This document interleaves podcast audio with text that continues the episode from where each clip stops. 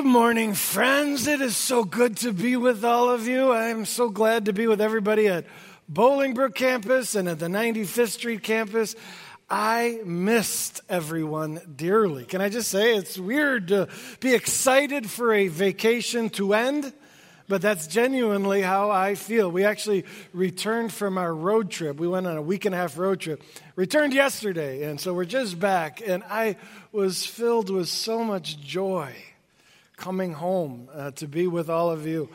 Uh, I'm so excited. Uh, I spent uh, so much time planning for the upcoming year, and I actually have all the series for the next 12 months planned, and I, I look at each series and I'm like, Lord, you're going to do some sweet work in us. And my anticipation and my prayer is that at all of our campuses and every single person, this coming ministry year is going to be one where our hearts soar in our love for Christ. That our relationship with God would hit levels of passion and joy and, and commitment beyond anything we've ever experienced. That is my prayer for you. And not only you, it's the people outside of our church as well. Remember, our mission statement is to love Him more, so more love Him. And there are thousands who God wants to use us to reach in this coming year. And Lord willing, we are going to see many, many, many people come to a new and eternal relationship with Jesus Christ through our church in the days ahead. Pray with me towards that end, would you? Hey, uh, I, I did have so much fun on this road trip. Uh, our family c- crammed into the minivan. We went out to Yellowstone National Park and went around through Colorado and then eventually came back. Here's a picture. I wonder if you know. Just Jake and I, my son and I, looking at, what do you think? Old Faithful. That's right. This geyser that erupts every hour and a half, you know, just like clockwork. And it was so fun. Now, the downside of Old Faithful is that they make you go a 100 yards away from it. All right? I suppose that's for your safety. Well, later in this day, we were walking this boardwalk and we saw some folks gathered around another geyser, this one really close, like just 20 feet away from the boardwalk. And we looked at it and it was spewing and percolating. And we asked the people who were gathered there, What are we watching for? And they said, Well, we think it's going to erupt. Some had done research and said, This one only erupts once every three days. So not nearly as frequent as Old Faithful. But they said, It is twice as high and it's supposed to be unbelievable. And as we're talking about it, kaboom, this thing goes off. And it was amazing. Now, the unexpected downside, if you will, of being so close, and now I understand why they put people away from Old Faithful, is that all of these thousands of gallons of water fell on our heads. You couldn't have made me more wetted. You dumped a barrel directly on my head. And it stinks, you know, it's sulfur water. You know, ever been to Yellowstone? It's just this sulfur, rotten egg water. And suddenly, all of us who had gathered were, ah! And everybody's running on this narrow path that looked like an apocalyptic scene as everybody is running in terror trying to get out. Here's the next picture. This is my daughter Janae and I. I don't know if you can tell, but we are drenched. And here's it's dying down, but that's where the, the geyser was. As as sulfur water was raining on our heads and we were fleeing for our lives, it made me think of a verse in the section of scripture we're about to study. Genesis 19:24 says the Lord rained down burning sulfur on Sodom and Gomorrah. There are similarities and there are some important differences between my experience and this one. Both cases raining sulfur. In my case it was water that just kind of was fun. In this case it was burning sulfur. You know, the old King James Version calls it fire and brimstone. Brimstone is just burning sulfur. And here God is bringing judgment upon twin cities, Sodom and Gomorrah. They are so wicked that they're having a detrimental effect on the world at large. And God says, let's just squash them. And so God's judgment rains down. This is the passage for this series we're going to study. In fact, this series, Strange Days, is about two cities and two men. The two cities are the twin cities of Sodom and Gomorrah. And the two men are Abraham and his nephew Lot. Because Abraham and Lot lived in the vicinity, or one closer than the other, but to Sodom and Gomorrah, these notoriously wicked cities. And they had to learn how to survive in strange days. That's the title is it's a reference to the moral collapse of the culture that they lived around. And to, to, you think I'm exaggerating about Sodom and Gomorrah, just to give you a little window into what we're going to read about eventually. And that is that two angels came to visit Lot, and he, Lot, lived in Sodom. These angels were sent by God. They arrived in the house, and the people, the men of Sodom, pounded on the door and said, Give us the angels so we can rape them. I mean, that sounds nasty. Lot didn't freak out. Lot was like, Yeah, that's how we roll in Sodom. I mean, it was horrible. And this is the situation Lot and Abraham found themselves in. Now, truth is, we live in strange days too. Just to give you some stats on the moral decline of our culture, I'm going to risk sounding like my grandparents used to sound. Uh, my, my grandparents always used to say, back when we were kids, things were different. You know, well, here we go. I'm, I'm 49 years old, and so I'm going to compare today to when I was born 49 years ago, okay? And the first stat I would point to is uh, drug abuse. Back when I was born 49 years ago, there were 300,000 drug related arrests in the United States. Today, there, per year. Today, there are 1.6 million per year. That's an increase of five times as much. And as we drove through Colorado, it was weird to see these marijuana dispensaries like Starbucks all over the place. And I'm like, these are strange days. How about incarceration? When I was born, there were 290,000 prisoners in the United States. Today, there are 2.3 million, eight times as many criminals that are in jail. Let's talk about cohabitation. This relates to God's instruction regarding sex. Uh, it's largely a, unknown in our culture, but God's plan is that the great gift of sex would be exclusively for marriage covenants. Well, it's always been a rule that people, you know, many in our culture have disobeyed, but there's evidence like people living together who are unmarried. Back when I was born, there were 500,000 in the United States. Today there are 18 million. That's an increase of 36 times, showing just the drifting morals of our culture. How about abortion? When I was born, abortion was illegal. They estimate that there were still 6,000 per year back then. Today there are 1 million in the United States every year. That's an increase of 150 times. How about pornography? When I was born, pornography was a brand new industry. There were just a couple of magazines that showed pictures of naked people, and the, the, this new industry had a revenue of $10 million. Well, today, with video and internet, it's a 10, $10 billion industry. That is a 1,000 times increase in my lifetime. How about same sex marriage? When I was born, it was none. You just didn't see it. It didn't happen. It wasn't legal. Today, there are 500,000 uh, same sex couples. Now, I know when I go through stats like that, there are some who here are just kind of exploring, and you're like, hey, I don't even have a problem with some of the things that you have on that list. And if that's your reaction, that simply points out that your morality has been based on what's popular in the culture rather than searching the pages of the scriptures for God's view on morality. And those of us who are really trying to base our lives on biblical morality find ourselves scratching our head going, These are crazy times. If you say, I don't think they're that crazy, and maybe you're just a seeker and trying to find things out about God, welcome. We invite you to join us as we continue to search the scriptures for God and his ways. All right?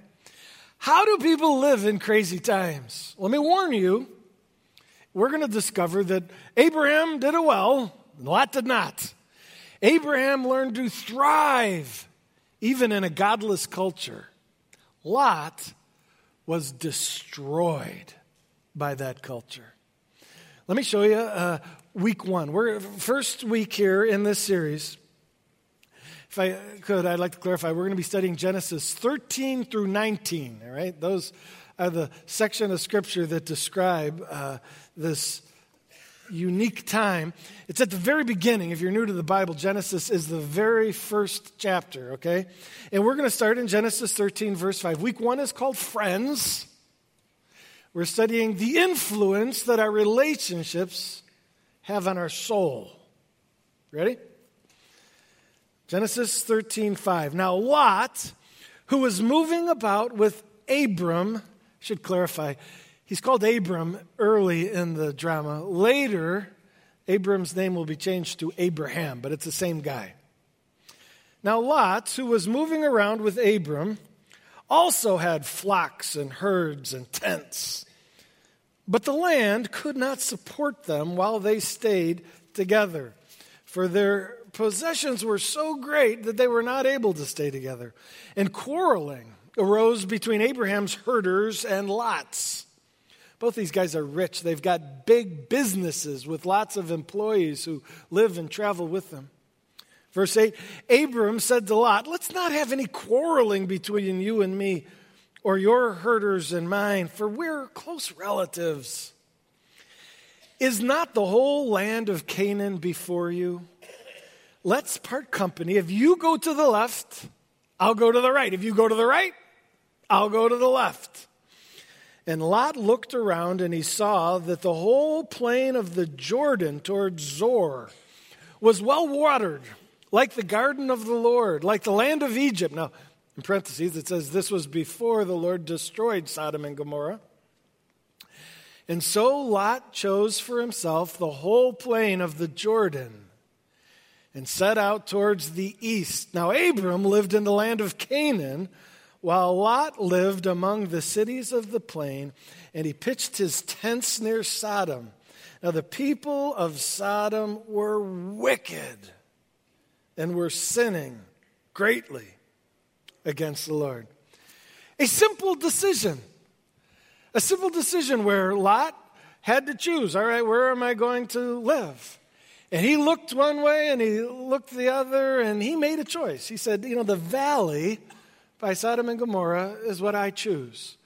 That simple decision had lasting implications. Huge.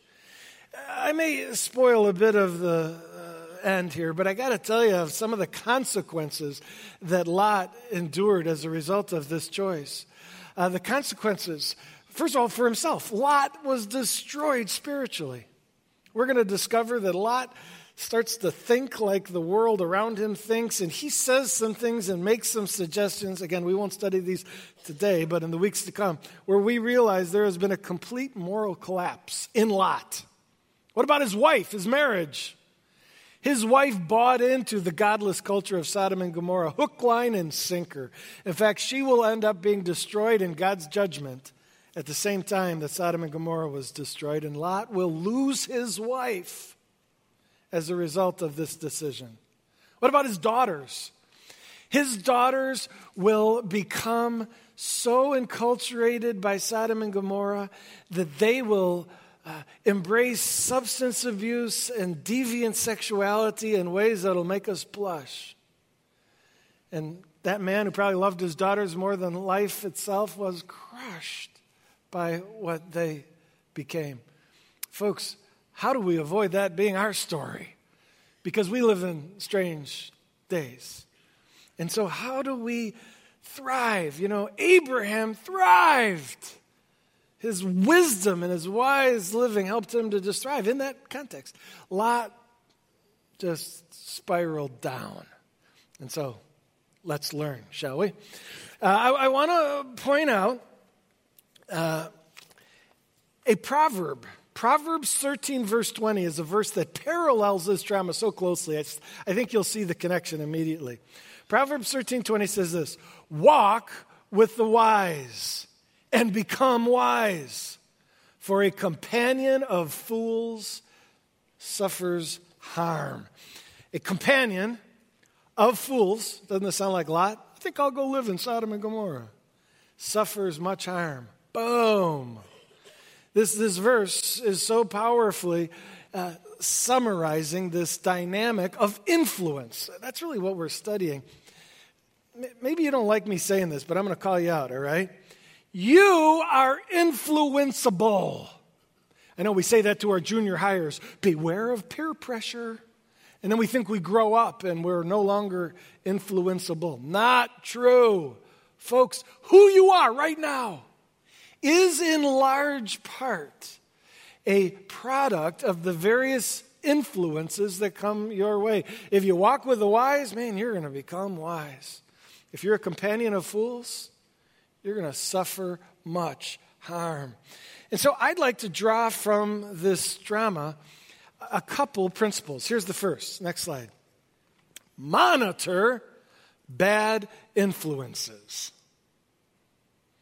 Some of you may have you may lean towards the extreme action of run from all godless culture and people. Hide in a Christian bubble, a subculture that's all uh, protected. And no, remember, Jesus was called what? A friend of sinners.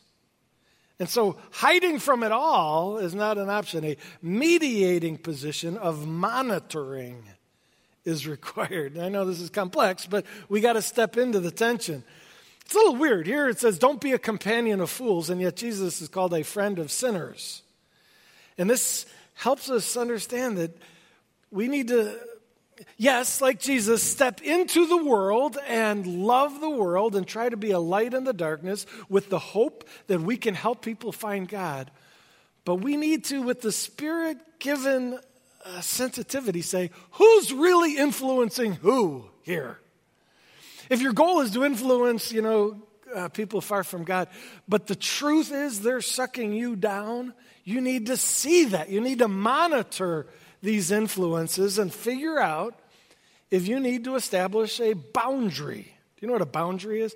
A boundary is a decision where we choose to distance ourselves from destructive influences because we know of our vulnerability. My daughter, Jora, she calls them soul suckers. She goes, Some people are soul suckers. And I'm like, Where'd you come up with that term? She goes, I made it up. And I think it's a good one because there are some people who we recognize they're sucking the life right out of me. I, I love them, and I, I'd like to hang out with them all the time, but I can't because I see the detrimental effect on my soul. And so I'm going to put some boundaries to distance myself from some of those people. Now, in Lot's day, it was all relational boundaries, they didn't have technology back then. But we are connected to our culture via people and via technology. The technology being the internet, uh, television.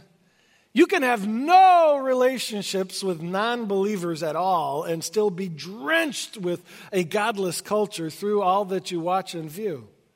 And so we may need boundaries there, technology wise. My wife and I frequently have been enjoying some series on Netflix. You know, at first saying, oh, it's not affecting us in a bad way. And then we realize, yeah, stop it, cut it off. And so I just wonder do you monitor bad influences? Folks, it's an important part of being self aware and growing. Now, it's not all. On the other side, we need to maximize good influences. Did you notice that in the proverb? It says, here's the bad influence part a companion of fools suffers harm. Here's the good influence part walk with the wise, you'll become wise. I wonder how much you intentionally maximize good influences. I know this Lot didn't do this at all. I'd like to go back to Lot and the text we've already looked at, and I want to point something out if, if you'll uh, join me. We're going to see the failure of Lot to maximize good influences. Now, I know some of you want to rush to Lot's defense and say, You say Jeffy made such a bad choice in moving to Sodom and Gomorrah. Didn't he just do what Abraham invited him to do? Wasn't it Abraham who said, We have to separate our flocks? You choose one way, I'll go the other? And Lot just made a choice. No, don't misread it. Lot made a choice, Abraham never proposed. Yes, Abraham said, You can go this way, I can go that. Lot said, I don't want to go to A or B, I want C. You say, Really? Does it say that? It does, but you have to know a little more. And so let me give you some context. Where did Lot choose to go? Next slide. Abraham lived in the land of Canaan, while Lot lived in the cities of the plain. Let me just make this statement Lot chose to live outside of Canaan. Is that evident from this verse? I think so. Why is that important? The land of Canaan was the land of promise. It was the promised land, where the land God chose, the land where God said, Abraham, I'm going to bring you there. And in this land, with your family, I'm going to build a nation unto God. The nation of Israel is the descendants of Abraham in that holy land. Lot chose to live outside of Canaan. Now, let me go to another verse and show you Abraham never proposed living outside of Canaan. Uh, the verse I want to turn to now is verse 9. We read this before, but let me turn to it again. Abraham said, Is not the whole land before us? Let's part company. In fact, I don't like how the NIV translates, let's part company. That sounds so separate. The word means let's separate our flock. That's really what's going on there. They've got to separate their flock, but you'll see it's not as big a separation as you may have thought. If you go to the left, I'll go to the left. If you go to the right, wait, if you go to the left, I'll go to the right. If you go to the right, I'll go to the left. All right. My premise is that Abraham never was suggesting Lot move outside of Canaan. And here's how I know that. Next slide. Remember, Abraham said, If you choose the left, I'll go to the right. I'll go to the other one. If you choose the right, I'll go to the left. Would Abraham ever have said, Yes, I'll go outside of Canaan? If, if, if Lot had said, I'll stay in Canaan, you know, the thought of Sodom and Gomorrah, Abraham would have never gone there. Abraham understood that he was looking at Canaan, saying there's one side of Canaan or the other side of Canaan. That's what I'm inviting you to choose. Next slide. Here's another evidence of it the right and left. In the ancient culture of, of Abraham and Lot, they were a culture that was directionally oriented to the rising sun. Where does the sun rise? In the east. And so, if you're facing the east, the right is south and the left is north. So, really, what Abraham was saying is Lot, if you want to go to the north, I'll go to the south. If you want to go to the south, I'll go to the north. This makes sense because the land of Canaan is a long, narrow piece of land stretching north and south, so it nicely divides into those sections. Where did Lot go? Remember what we read? Next slide. Lot chose for himself the whole land of the plain of Jordan and set out towards the east. Abraham was inviting north or south, not east. East was outside of what Abraham was proposing. One more piece of evidence for this. Next slide. Uh, the whole land, look, is not the whole land before you, Lot. The word land, the Hebrew word, haaretz, is a meaning laden term. The land, in all of the Bible, but particularly in Genesis, is all about the place of covenant with God. The land symbolized the relational bond that God had with his people. He called Abraham to travel far to come to the land of Israel or Canaan, the promised land. And that's what he's referring to. That's the Haaretz term. And so what Abraham is saying is Lot, the whole promised land is here before you. Pick part of it, and I'll do my flock in the other part of it. Isn't that amazing? This is actually a beautiful and generous invitation for Lot to participate in the promise.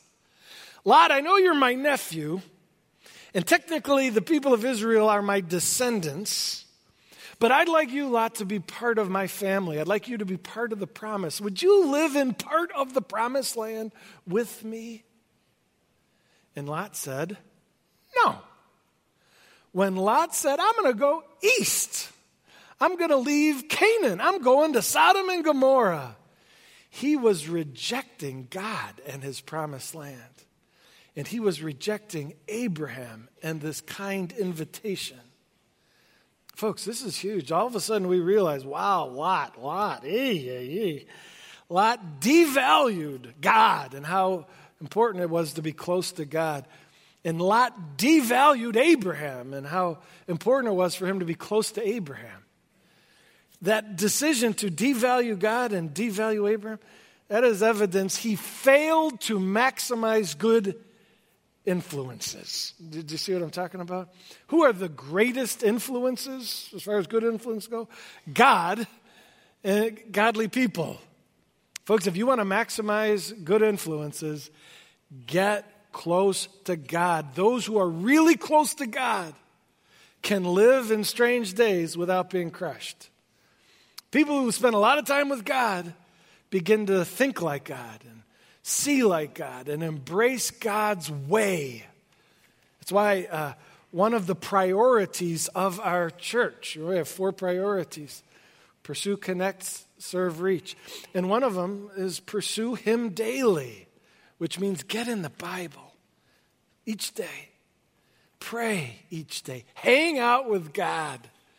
And God's perspective will shield you from the drift that the culture can put you on. Stay close to God, stay close to godly people. Lot needed Abraham. And folks, we need godly people. It's one of next slide.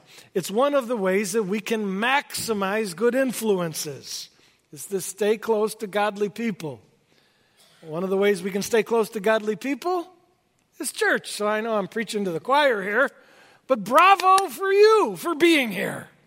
You are recognizing I need good influences in my life, and one of the ways I get them is going to church, where the Word of God is taught, where I interact with some godly people.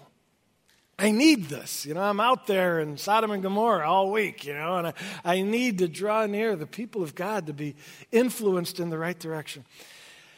Even at church here, I'll, I'll, let you into a little something. Some people wonder, Jeff, why do you share so many stories about your own life? And one of the reasons that I do that is so that you can know me. And why do I want you to know me? Well, my hope is uh, that as you come to church, you, you hear the word taught, but you also see a guy struggling to live it out. And maybe through struggling to see me live it out, I can be a good influence in your life. Uh, there's so many ways that church connects us to each other and helps us to be a good influence. Let me give you a second. Group. Coming to church, I believe, is not enough. We're a large church, and as a result, you can be a part of the Compass Church and know nobody. Groups, small groups, help us to connect. And so, uh, one of our priorities is connect in community, which is a challenge to get in a group. And uh, maybe you say, I've tried a group, didn't go well. Eh, me too. I've done that and been there. Do it again and again and again until you get a healthy group. I can't wait. My, my men's group takes a break for the summer, and I can't wait for it to re engage because I need them. Are they perfect? No, no, no, no, no, no, no, no, no, no. Far from it. But they're struggling men fighting the good fight to walk with Jesus. And as I watch them fight to raise their kids and build a marriage and be people of integrity at work and know Christ, they have a good impact on me. I need to be around them. Here's another friends. And by friends, I mean intentional friends. So often we're passive in the development of our friendships. Do you have friends you intentionally seek out because of their positive influence in your life? Look at your friends today. Are they friends just because they kind of happen to be friends? They happened into my life and it just kind of happened. That's not bad. But it's really good to choose certain people and say, I'm going to go after that. I'm going to invite their family out to lunch after church with our family. That's risky, I wonder if you have the guts. Or I'm going to invite that guy. Let's do coffee together. And let's see if I can't establish a friendship here. I'm going to ask for his cell phone number. Those bold moves can build friendships intentionally that will breathe life into your soul. You saw, you met some of mine recently. The, the four guest preachers over my study break are all friends that I have intentionally gone after. Hey, can I have your cell phone number? Hey, can we get together for lunch? Hey, can I visit your church? I need them. They, they love the Lord, and their influence on my life is a life giving one. One more, one more, and that is Christian biographies. You may know I have an addiction to Christian biographies. I've said it sometimes that some of my very best friends have been dead for centuries. And, and, and I feel that way. I, I've never met them, but I know them. I, I've, I've read biographies of men and women who are inspiring and to get into their drama, their story, to watch them and to begin to look at what they experienced and how they lived. They have changed my life. I probably read three biographies over my study break. That's how uh, much I'm into them. And it's one of the ways I get up close to some of the greatest Christians who have ever lived. Because I know I'm easily influenceable. And I need to be maximizing the good influences in my life. So here, here's how I would phrase it How vigilant are you when it comes to stewarding influences? Stewarding means managing. Do you manage intentionally, thoughtfully, strategically, prayerfully? Do you manage the influences in your life? Some of you would say, No, I don't think I'm influenceable. Oh, baloney. We all are. Who you become in the days and years ahead is in large part, not totally, but in large part, the result of the influences in your life. And we live in crazy days, so if you just let the culture be the influence, it's going to be devastating. How do you manage well? You monitor the bad influences and courageously set up boundaries when you see it's necessary. And you maximize the good influences and say, I need to be rubbing shoulders with a lot of Christ lovers because it's going to have a great and beautiful impact on me. My daughters love the perfume of my mom. And it's a beautiful perfume, but I think the reason they love it is not so much its actual aroma, but what it reminds them of. They adore my mom. Uh, and every time they smell that aroma, that perfume, I think it reminds them of all the love and the joy that my mom pours into them. And it was uh, sometime back, I saw one of my daughters smelling her shirt and smiling. And I, what are you doing? She goes, When I'm around grandma a lot, I start to smell like her. and she was smelling my mom's perfume that had rubbed off on her being together. And I thought, that's it. When we are with godly people who smell like Jesus, who have the aroma of Christ, starts to rub off on us. When you meet somebody who's living an extraordinary Christian life and you're wondering, how did you become so vibrant? I'll tell you why. How? They've rubbed shoulders with a lot of people who smell really good and the aroma of Christ has rubbed off on them. They've rubbed shoulders with countless folks in their lives who are struggling and fighting to live for Jesus, and those influences have, have had a profound, molding, formative effect in their lives. And the same is true with you. Do you smell bad? we all need to smell better. We need to smell like Jesus more. And if that's going to happen, we need to manage, steward the influences like Abraham did. Would you pray with me? Lord, good word, God. Again and again, we see your Bible to be so profound. Thank you for giving us the book. And God, thanks for telling us about the folly of Lot. Uh, just a bad decision, a naive man. And God, we all have the tendency to make that same mistake. Wise us up, God, and help us instead to monitor bad influences and maximize good. And so, that throughout the Compass Church in this coming year, God, would we be a people who we know it, we know we're vulnerable. And as a result, we're living in a way that yields thriving. God, together, let us thrive so that we rub off on each other in increasingly beautiful ways. Light us on fire for Jesus.